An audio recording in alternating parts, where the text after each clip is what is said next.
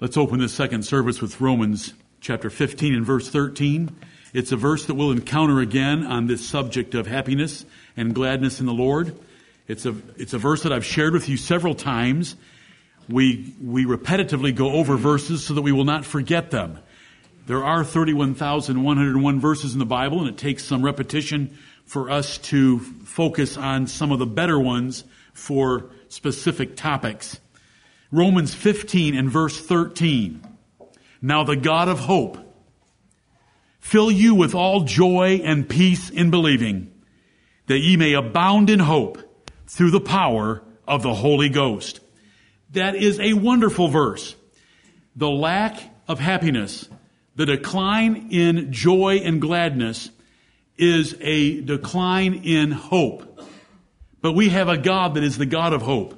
And this God of hope is able, has the strength, the ability, the power to fill us with all joy and peace, to fill you with all joy and peace, and to cause us to abound in hope, so that we are filled with an overflowing abundance of three things joy, peace, and hope.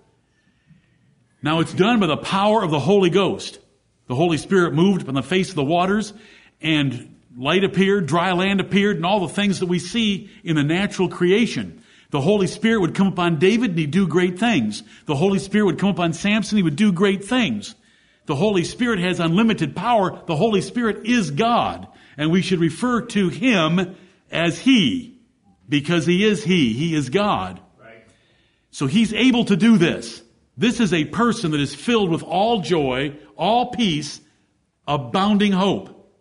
What's the condition? One little tiny thing. In believing. Look at that verse. Now the God of hope fill you with all joy and peace in believing that ye may abound in hope through the power of the Holy Ghost. God loves those who trust Him and believe His Word.